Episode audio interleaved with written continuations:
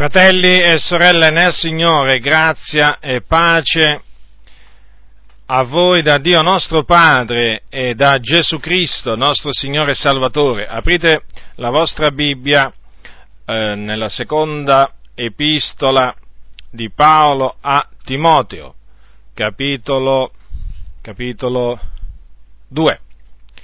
Capitolo 2 leggerò alcune parole che si trovano scritte dal versetto, che sono il versetto 11, il 12 e il 13, appunto, del capitolo 2 di seconda epistola di Paolo a Timoteo. Dice l'Apostolo Paolo, certa è questa parola, che se muoiamo con lui, con lui anche vivremo. Se abbiamo costanza nella prova con Lui, altresì regneremo. Se lo rinnegheremo, anch'Egli ci rinnegherà. Se siamo infedeli, Egli rimane fedele, perché non può rinnegare se stesso. Ora, badate molto attentamente a queste parole scritte dall'Apostolo Paolo, perché sono parole certe parole sicure, parole ferme, incrollabili.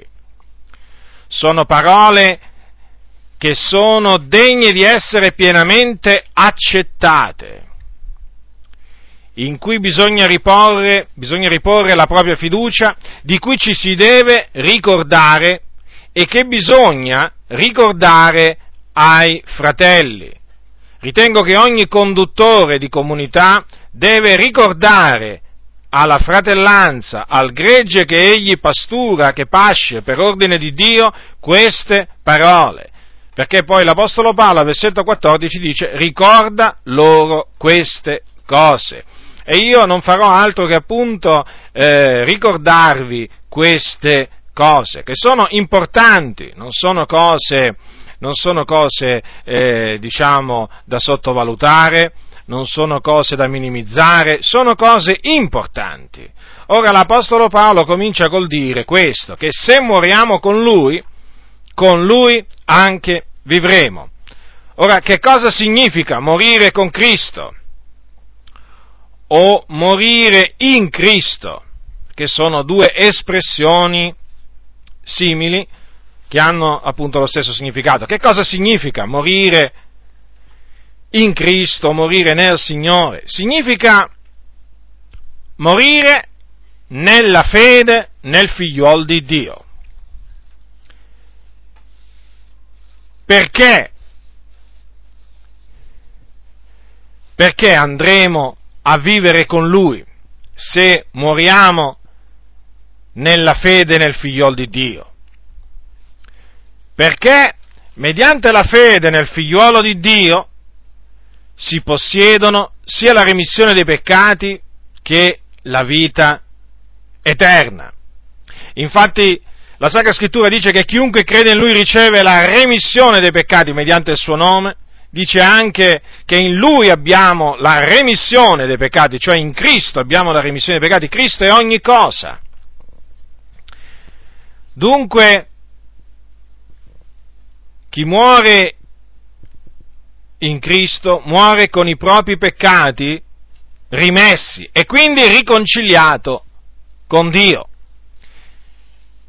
E come vi ho appena detto, muore anche con, avente la vita eterna, possedente la vita eterna, perché Gesù Cristo è la vita eterna. Chi crede in Gesù Cristo, cioè nel figliolo di Dio, ha la vita eterna, la possiede, perché l'ha ricevuta per grazia da Dio. E dove? Dove si va a vivere? Chi, chi, muore, chi muore in Cristo, chi muore con Cristo, dove va a vivere? Va a vivere in cielo, perché è là che vive il Signore nostro Gesù Cristo. Sì, perché Gesù Cristo vive, fu morto ma ora è vivente nei secoli dei secoli. E dov'è che vive? Vive adesso alla destra del Padre, perché è là che lui è asceso dopo essere risuscitato dai morti. Considerate, Gesù Cristo dopo essere risuscitato, apparve ai suoi, si fece vedere, parlò con loro per 40 giorni, alla fine dei quali fu assunto in cielo, fu visto proprio andare in cielo, una nuvola accogliendolo lo tosse dinanzi agli occhi loro. Erano appunto, erano appunto eh, presso il Monte degli Ulivi e, e Gesù era appunto con, eh, con i suoi discepoli e a un certo punto una nuvola accogliendolo in cielo lo tosse dinanzi agli occhi loro e loro alzati gli occhi lo videro andare in cielo. Quindi Gesù Cristo è andato in cielo, nei luoghi altissimi, alla destra della maestà, dice la Sacra Scrittura. E se noi moriamo in Cristo, andremo a vivere con Lui lassù, nei luoghi altissimi, nel cielo. Sì, in cielo. Immediatamente Infatti, questa era la fiducia che avevano gli apostoli, cioè che immediatamente dopo la loro dipartenza dal corpo sarebbero, si sarebbero ritrovati in cielo con il Signore. Ecco perché l'Apostolo Paolo ai Filippesi scrisse, scrisse che aveva il desiderio di partire ed essere con Cristo. Partire da dove? Partire appunto di partirsi dal corpo. Perché? Perché equivaleva il dipartirsi dal corpo a essere con Cristo in cielo, certo, che cosa poi di gran lunga migliore. E sempre l'Apostolo Paolo esprimeva, esprimeva questa sua fiducia, ferma fiducia, che una volta che si sarebbe dipartito dal corpo sarebbe andato a vivere col Signore in cielo, quando disse ai Corinzi, noi siamo dunque sempre pieni di fiducia e sappiamo che mentre abitiamo nel corpo siamo assenti dal Signore. Ma siamo pieni di fiducia e abbiamo molto più caro di partire dal corpo ed abitare col Signore. Quindi, chi muore in Cristo va immediatamente in cielo e là naturalmente è nella gloria e nella pace. Come allora la Bibbia non parla di un purgatorio, qualcuno potrebbe domandare. No, la Bibbia non parla di nessun purgatorio, di nessun luogo ultraterreno chiamato purgatorio perché non esiste nell'aldilà un luogo dove i cristiani devono andare a purificarsi di loro colpe o di loro pene, assolutamente. No, o di loro peccati, no, perché un cristiano è un discepolo di Cristo, lavato nel prezioso sangue di Gesù Cristo che lo purifica da ogni peccato. In altre parole, il sangue di Gesù lo ha purgato dei suoi vecchi peccati e lo purga del continuo dei peccati che egli commette. E dunque, quando muore in Cristo, cioè quando muore nella grazia, non ha assolutamente bisogno di andarsi a purificare in nessun luogo, perché è già purificato dal sangue di Gesù Cristo. Il purgatorio è un luogo inesistente, non esiste, è un'invenzione di alcuni cosiddetti padri della Chiesa, confermato poi questa invenzione dai papi, fino naturalmente poi a farla diventare dogma della Chiesa cattolica romana. Il purgatorio è un'impostura. La Sacra Scrittura dice, lo ripeto, che se moriamo con Lui, con Lui anche vivremo. Gesù infatti ha detto, chi crede in me, anche se muore, vivrà. Vivrà dove? Appunto con lui in cielo. Perché là sarà ogni servitore di Cristo dopo, dopo la sua morte. E questo naturalmente ci consola grandemente in mezzo a questa valle di lacrime, in mezzo alle nostre afflizioni, in mezzo alle persecuzioni, in mezzo agli insulti che riceviamo per amore di Cristo, a cagione del nome suo che è invocato su di noi. Perché abbiamo questa fiducia che se, se moriamo con Cristo, con Lui anche vivremo. Andremo dunque in cielo a riposarci dalle nostre fatiche. Sì, perché la Sacra Scrittura dice nell'Apocalisse, beati i morti. Sì, ma attenzione, attenzione a quali morti si riferisce la Sacra Scrittura. Beati morti che da ora innanzi muoiono nel Signore. Sì, dice lo Spirito, essendo che si riposano dalle loro fatiche, poiché le loro opere li seguono. Quindi vedete, sono, sono beati, sono felici i morti che muoiono nel Signore, cioè riconciliati con Dio, con i loro peccati perdonati, rimessi. E perché? Perché sono beati, felici. A proposito, avete notato, sono già beati, quindi non hanno bisogno di essere beatificati da qualcuno sulla faccia della terra. Voi, voi sapete che la Chiesa Cattolica Romana possiede un processo di beatificazione. Anche questo è un'impostura, non ha niente a che fare con la verità. Tutti coloro che muoiono nel Signore sono già beati, sono dichiarati beati, non hanno bisogno di essere dichiarati beati dal Papa. La beatificazione come la canonizzazione non sono altro che dei processi menzogneri che servono solo a fare, a fare diciamo, arricchire il Vaticano ulteriormente. E perché sono beati coloro che muoiono nel Signore? Perché si riposano dalle loro fatiche, perché le loro opere li, li, li seguono.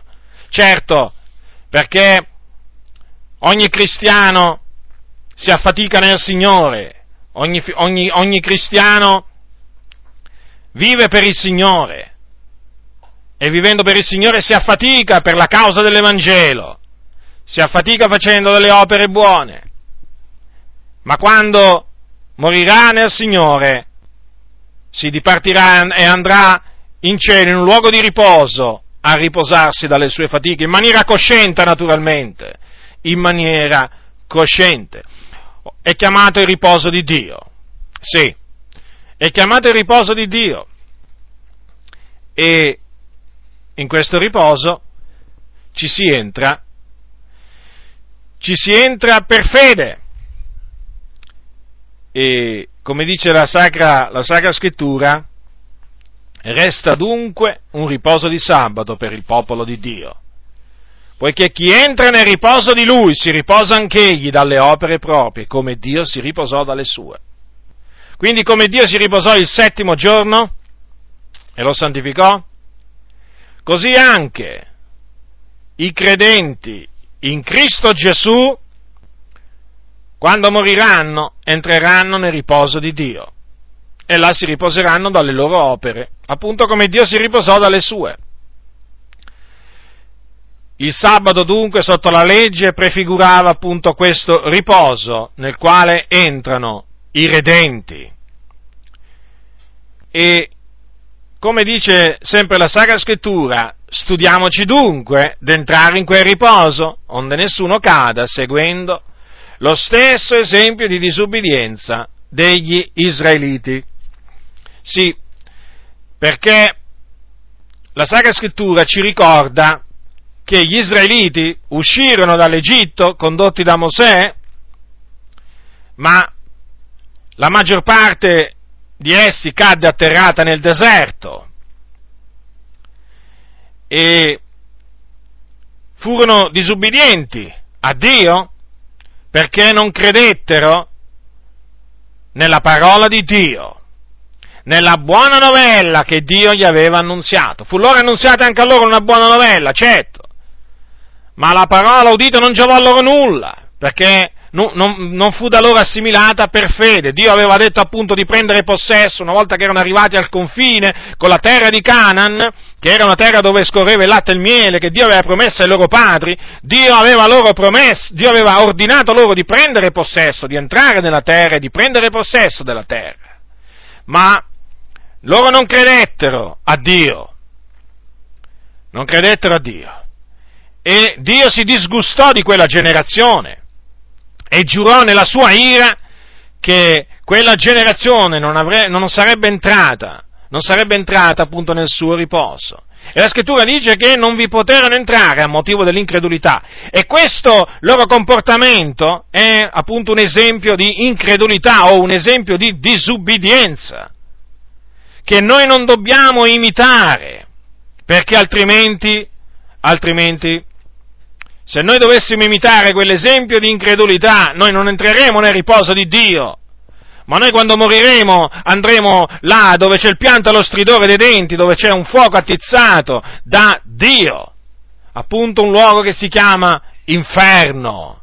Sì, perché coloro che muoiono nel Signore sono beati appunto perché vanno in cielo, si riposano dalle loro fatiche, ma quelli che muoiono nei loro peccati non sono beati, sono infelici fra tutti, perché vanno là dove c'è il pianto e lo stridore dei denti, dove appunto c'è un tormento prodotto dalle fiamme del fuoco.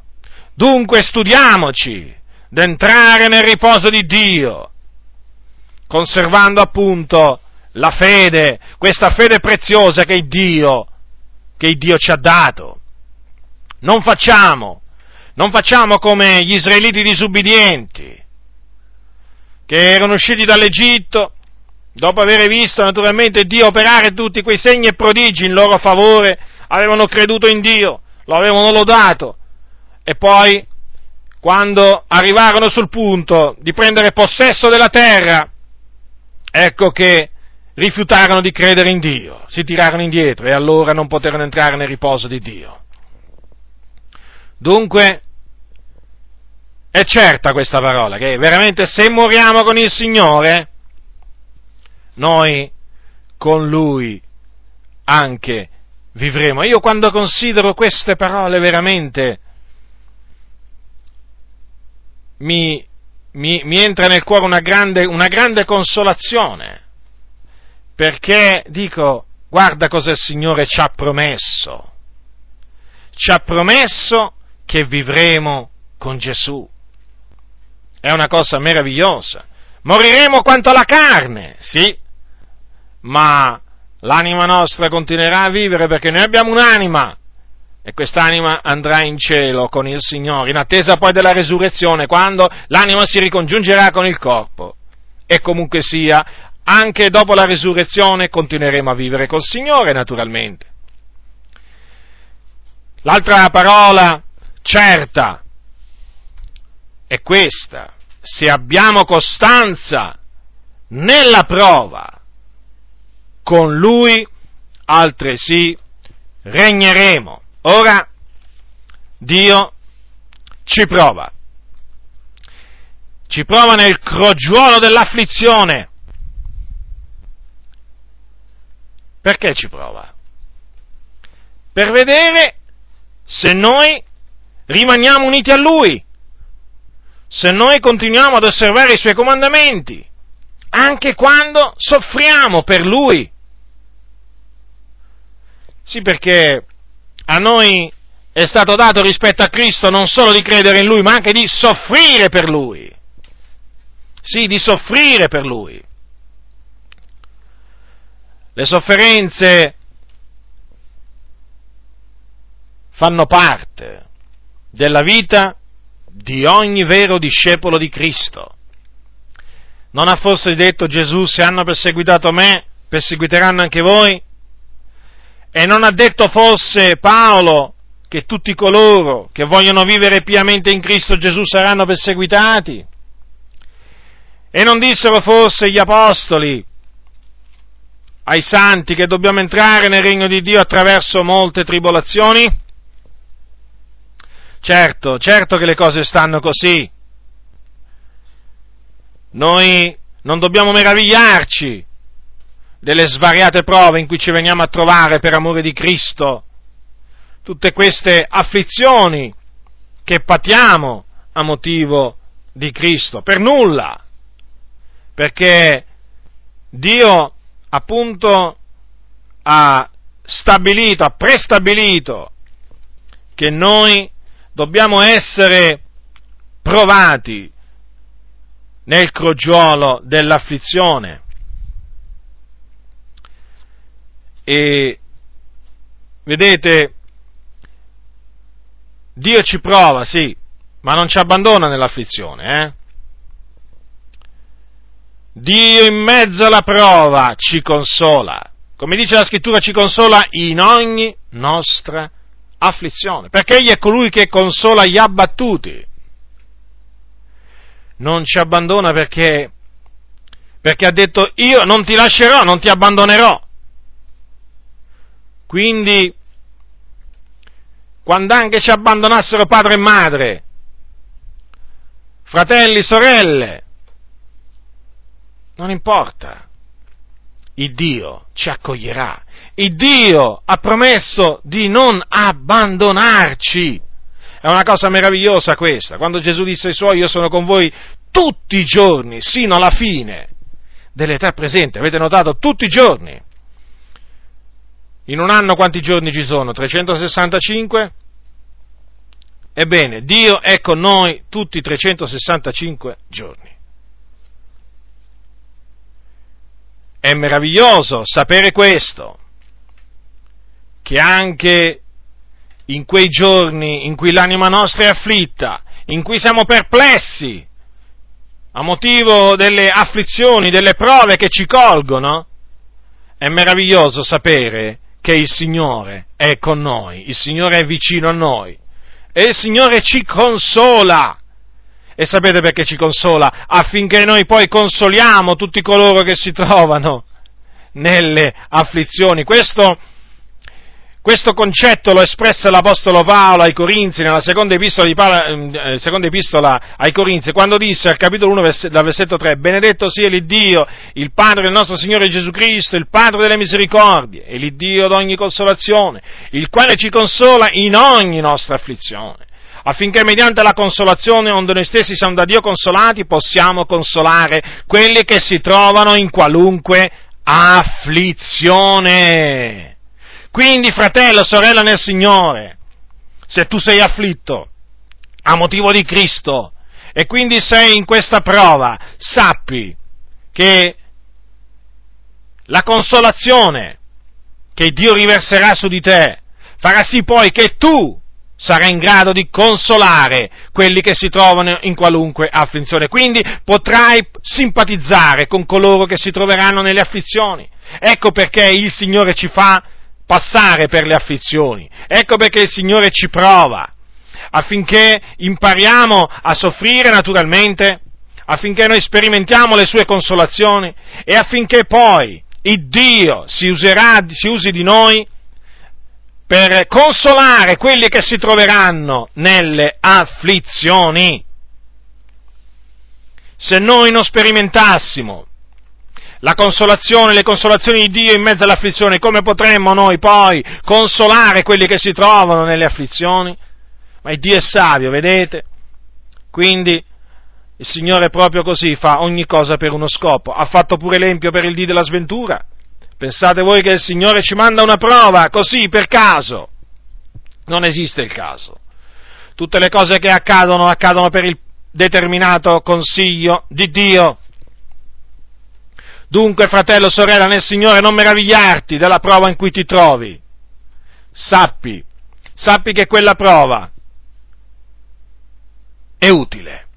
E non solo, per il motivo che ti ho appena, ti ho appena detto ma anche perché l'afflizione produce pazienza.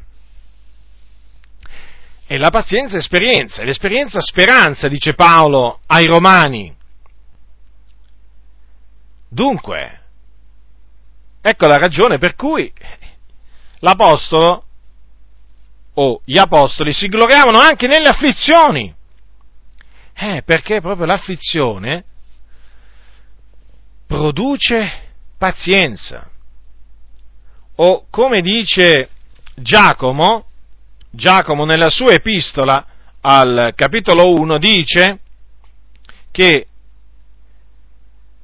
la prova della vostra fede produce costanza, cioè pazienza. E la costanza compie appieno l'opera sua in voi, onde siate perfetti e completi, di nulla mancanti. Vedete, ognuno di noi, ciascuno di noi ha bisogno di costanza.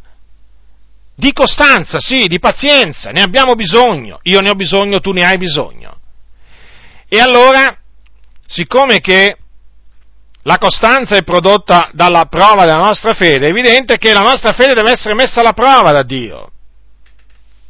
E come se l'ha messa alla prova? E ci dobbiamo rallegrare quando siamo provati, quando la nostra fede è provata, sapendo appunto poi che la pazienza compie appieno l'opera di Dio in noi. E questo affinché noi siamo perfetti, completi, di nulla mancanti, certo, perché il Signore ci vuole bene equipaggiati non dobbiamo mancare di nulla questo, durante, nostro, durante questo nostro pellegrinaggio. Ora, in mezzo all'afflizione, non dobbiamo mormorare, no, dobbiamo essere pazienti, e certo, uno paziente non si mette a mormorare. Dobbiamo essere pazienti.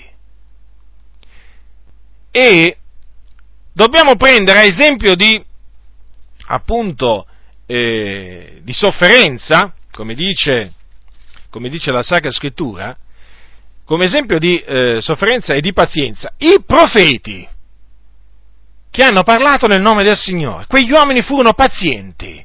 In mezzo alle loro sofferenze, in mezzo alle loro afflizioni, furono pazienti. Aspettarono, aspettarono con pazienza e fiducia il Signore. Ed è quello che noi dobbiamo fare. La medesima cosa. Dobbiamo aspettare il Signore con fede e pazienza in mezzo alla prova. È facile aspettare il Signore con fede e pazienza quando le cose ci vanno bene, ma quando le cose ci vanno male è più difficile. Però sapete, il Dio non ci ha promesso una vita senza afflizioni. No, no, nella maniera più assoluta, ma una vita piena di prove, una vita piena di afflizioni. Dobbiamo entrare nel regno di Dio attraverso molte tribolazioni, ma ci comanda di essere pazienti e quindi di soffrire con pazienza, come fece Giobbe. Come fece Giobbe, il giusto Giobbe, ve lo ricordate, che fu lodato dal Signore dinanzi a Satana. Perché non v'era alcun altro come Giobbe che fosse integro, retto, che temeva il Dio e fuggiva il male come Giobbe ai suoi tempi. Ebbene, la scrittura dice, avete udito parlare della costanza di Giobbe e avete veduto la fine riservatagli dal Signore, perché il Signore è pieno di compassione e misericordioso. Quindi siamo costanti nella prova e vedremo ancora una volta alla fine il Signore mostrare la sua grande compassione e misericordia verso di noi, liberandoci da quell'afflizione. Se noi appunto soffriamo con pazienza, Lui ci libererà. Molte sono le afflizioni del giusto ma il Signore lo libera da tutte, dice la parola di Dio. Quindi non ci dobbiamo perdere d'animo in mezzo alle svariate prove della nostra fede, a queste afflizioni. No, pazientiamo, perseveriamo e alla fine, e alla fine vedremo il Signore levarsi in nostro favore. Sì, perché il Signore si leverà in nostro favore e ci farà giustizia, ci libererà dalla nostra afflizione. Beato l'uomo che sostiene la prova, la scrittura dice, è felice quell'uomo, perché essendosi reso approvato riceverà la corona della vita che il Signore ha promessa a quelli che l'amano. Vedete quindi? Coloro che sostengono la prova, naturalmente com'è che si passa la prova? Eh, pazientando, con la pazienza.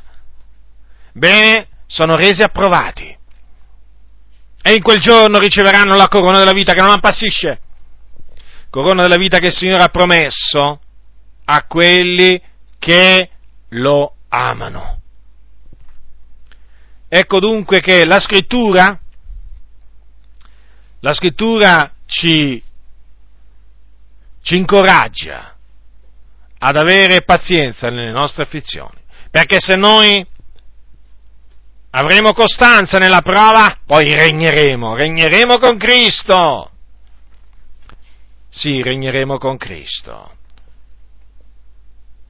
Dopo, perché sapete, noi siamo, siamo un regno sacerdoti. Sì, il fatto è però che ancora noi, noi non regniamo sulla terra.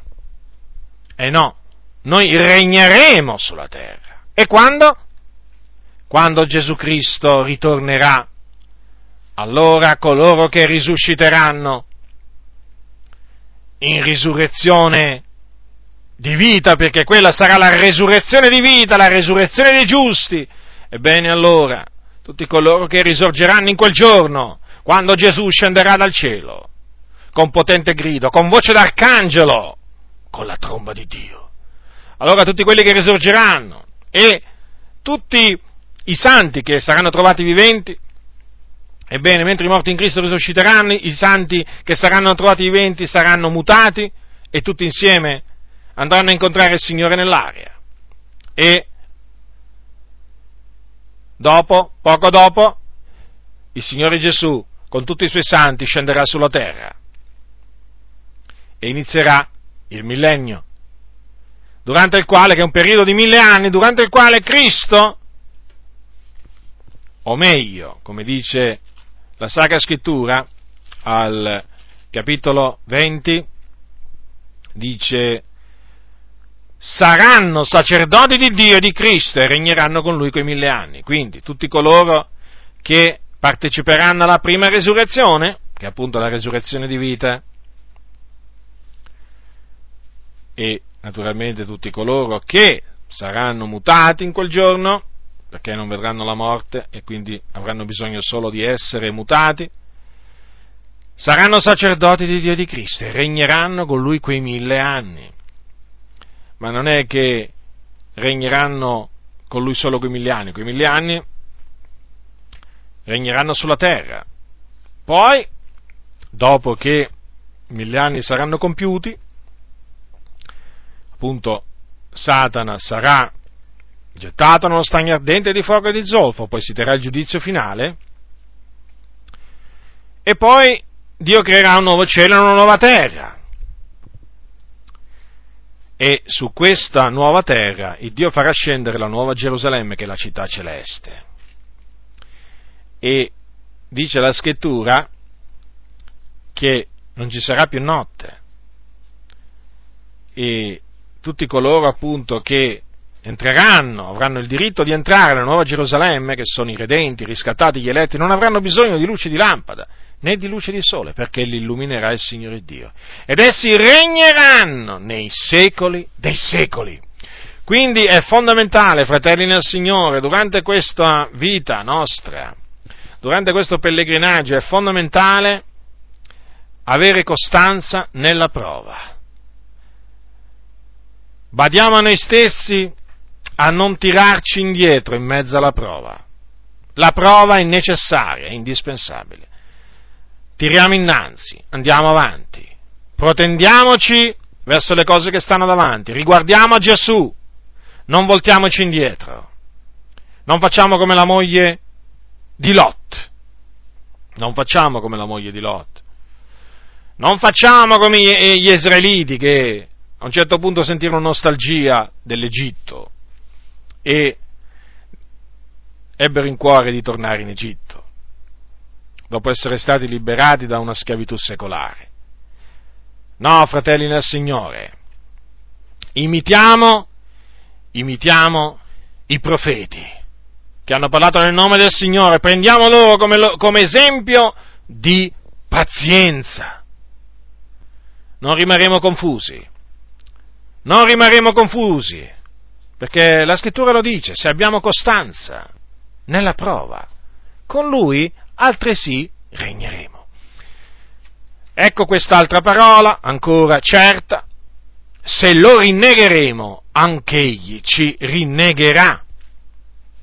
Queste parole dell'Apostolo Paolo non sono altro che una conferma delle parole che Gesù Cristo, il Figlio di Dio, disse durante i giorni della sua carne. Ascoltate che cosa Gesù affermò. Eh, allora, queste sue parole le troviamo scritte al capitolo 10 di Matteo, al, eh, dal versetto 32 e 33 sono. Allora, Gesù ha detto, chiunque dunque mi riconoscerà davanti agli uomini, anch'io riconoscerò lui davanti al Padre mio che è nei cieli. Ma chiunque mi rinnegherà davanti agli uomini, anch'io rinnegherò lui davanti al Padre mio che è nei cieli. Vedete, rinnegare Cristo significa tirarsi indietro. Sì, significa tirarsi indietro. Come dice come dice il Signore, il mio giusto vivrà per fede, se si tira indietro l'anima mia non lo gradisce. Certo, perché se colui che ha fede abbandona la fede, non può più piacere al Signore, perché senza fede è impossibile piacere a Dio. Quindi, quando si abbandona la fede, si rinnega Cristo, perché appunto ci si tira indietro. E sapete che cosa aspetta coloro che si tirano indietro? La perdizione. Perché dice lo scrittore agli ebrei, ma noi non siamo di quelli che si traggono indietro a loro perdizione. Vedete dunque che cosa aspetta quei, quei giusti che si traggono indietro? La perdizione. La perdizione eterna. Il tormento eterno. Ci sono dunque, ci sono dunque persone che dopo aver creduto si tirano indietro, cioè rinnegano il Signore Gesù Cristo. Infatti avete notato che lo scrittore dice ma noi non siamo di quelli che si traggono indietro, a loro perdizione. Quindi già a quel tempo esistevano persone che un giorno avevano creduto e poi si erano tratte indietro a loro perdizione. Ora, non ci dobbiamo meravigliare, non ci dobbiamo meravigliare dell'esistenza di costoro, cioè di quelli che si tirano indietro. Perché non ci dobbiamo meravigliare? Perché ci devono essere e ci saranno. Se voi prendete il capitolo 8 di Luca, allora secondo quello secondo quello che è scritto nel capitolo 8 di Luca, eh, la, nella spiegazione che Gesù diede della parabola del seminatore, allora eh, dice così al capitolo 8, versetto 13, spiegando appunto eh, chi sono coloro che ricevono la parola, la semenza, eh, nei luoghi rocciosi, il Signore ha detto questa, queste parole. E quelli sulla roccia sono coloro i quali quando hanno udito la parola la ricevono con allegrezza, ma costoro non hanno radice, credono per un tempo e quando viene la prova si traggono indietro. Avete notato dunque? Quando viene la prova, la prova viene, prima o poi viene, deve venire, perché la fede deve essere messa alla prova, deve essere provata, se no che fede è? Allora, cosa dice la Sacra Scrittura di costoro? Che ricevono la parola di Dio con allegrezza, però non hanno, non hanno radice, credono per un tempo. Notate? C'è scritto che credono per un tempo, cioè non perseverano fino alla fine nella fede, ma serbano la fede semplicemente per un periodo di tempo. E qual è questo periodo di tempo? È il periodo di tempo in cui non ci sono prove. Perché quando viene la prova, quando viene la prova smettono di credere Infatti si tirano indietro, abbandonano la fede e questi sono quelli che si tirano indietro a loro perdizione. Dunque,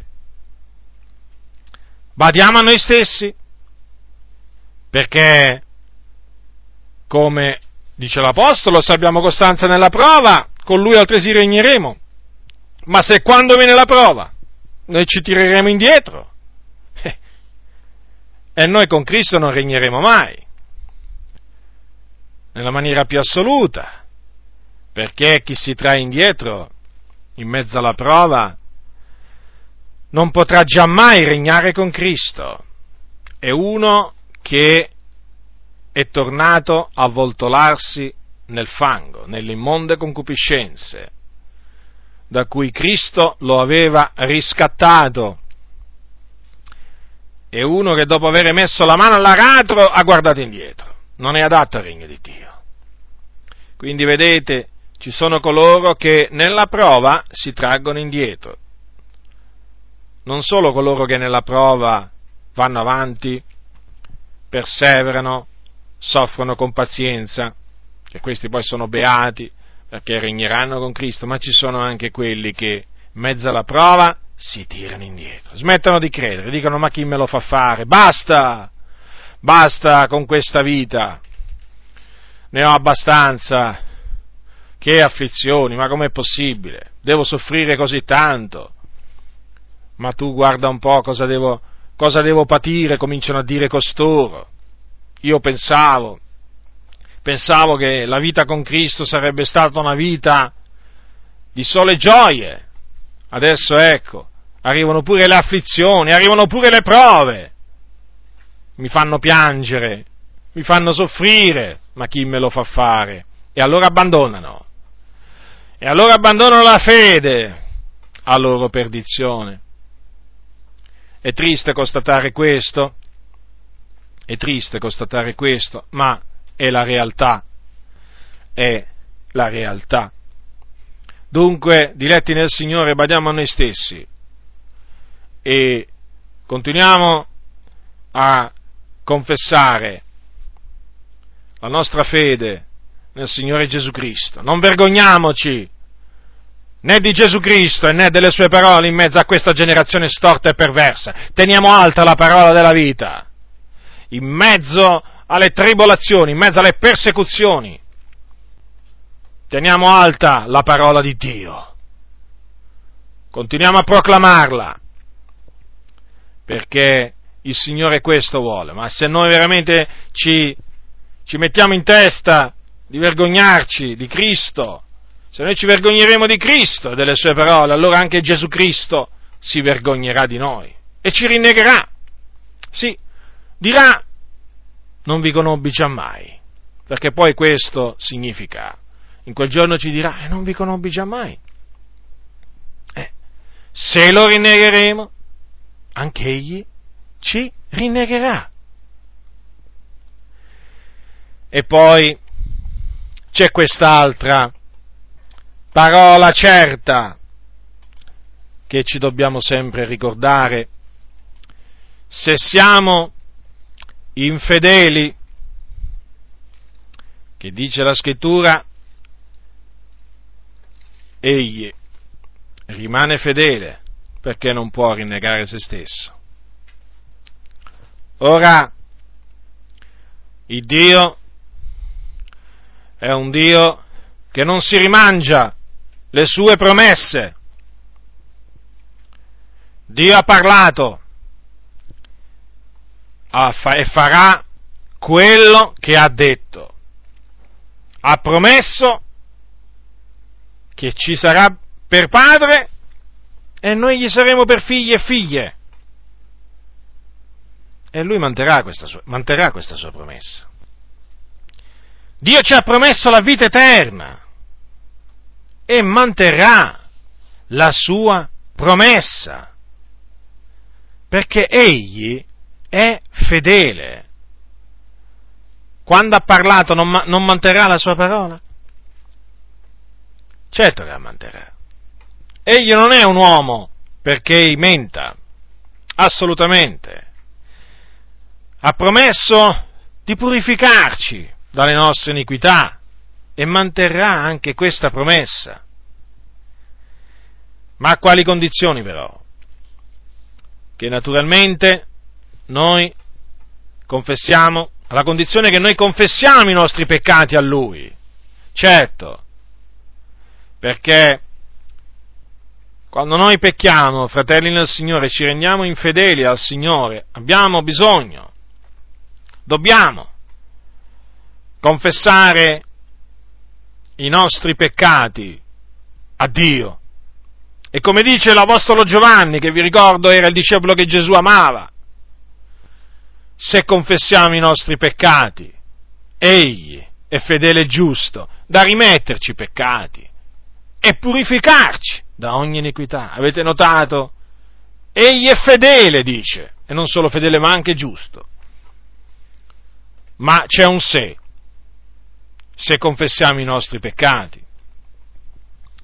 Quindi confessiamo i nostri peccati al Signore, non copriamoli, non facciamo finta di niente, ma confessiamoli al Signore e abbandoniamoli. Perché dice che chi copre le sue trasgressioni non prospererà, ma chi le confessa e abbandona e le abbandona otterrà misericordia. Quindi, al fine di ottenere misericordia dal nostro grande Dio, non dobbiamo solo confessargli i nostri peccati, ma anche abbandonarli, perché questo vuole il Signore.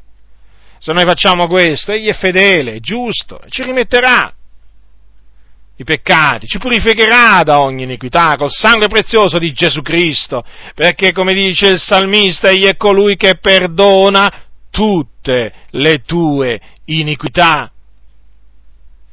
Abbiamo un Dio largo nel perdonare, abbiamo un Dio pronto a perdonare, abbiamo un Dio ricco in misericordia, abbiamo un Dio ricco in benignità, presso di Lui v'è abbondanza di redenzione.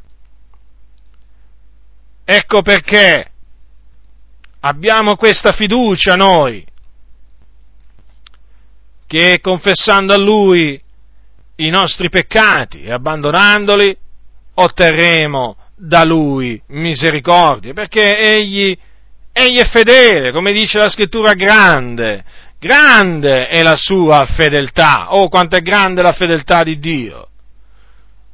Se veramente consideriamo il Signore, quanto è stato fedele, come è stato fedele verso di noi fino a questo giorno. Noi gli siamo stati infedeli quando abbiamo peccato contro di Lui e il Signore non lo si può ingannare egli vede ogni cosa, sente tutto. Sapete, Giacomo diceva, ah, falliamo tutti in molte cose. Chi di noi può dire di essere senza peccato? Se diciamo di essere senza peccato inganniamo noi stessi e la verità non è in noi. Quindi, vedete, ciascuno di noi, ciascuno di noi in una maniera o nell'altra, è venuto meno e viene meno nel cospetto di Dio, certamente quando uno considera la perfezione di Dio, la sua santità e quando veramente ci mettiamo davanti a Lui non, non possiamo fare altro che riconoscere come Giacomo che veramente falliamo tutti in molte cose. Quantunque procacciamo la perfezione, quantunque ci protendiamo verso le cose che stanno dinanzi, però dobbiamo, dobbiamo riconoscere che cadiamo pure noi, ma il Signore è fedele e il Signore ci rialza perché ha promesso, ha promesso di farlo. Quindi, naturalmente, questa promessa non è una licenza al peccare nella maniera più assoluta, perché, ripeto, di Dio non ci si può fare beffe. I peccati quando commessi, una volta commessi, vanno confessati e abbandonati, lo ripeto, perché altrimenti arriva la punizione di Dio, arriva il giudizio tremendo di Dio. Il giudizio ha da cominciare dalla casa di Dio e la casa di Dio siamo noi. Non ve lo dimenticate mai questo. Chi ha deciso di prendere alla leggera le parole del Signore, sappiate che il giudizio di Dio gli è caduto sulla testa. Perché il Signore è santo e la via del Signore non va presa alla leggera. Il credente deve procacciare la perfezione.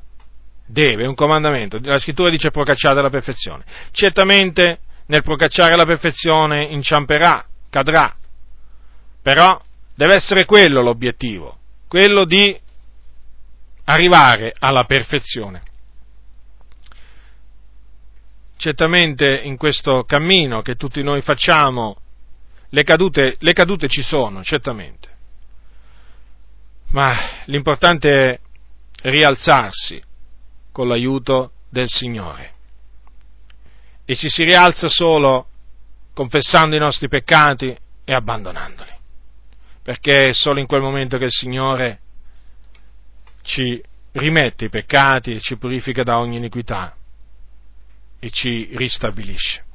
Quindi, diletti nel Signore, che queste parole che ho brevemente commentate siano sempre davanti ai vostri occhi, che siano veramente nel vostro cuore, abbiatele sempre pronte sulle vostre labbra, sono parole certe di cui ricordarsi, parole certe a cui prestare attenzione, parole di Dio. La grazia del Signore nostro Gesù Cristo sia con tutti coloro che lo amano con purità incorrotta. Amen.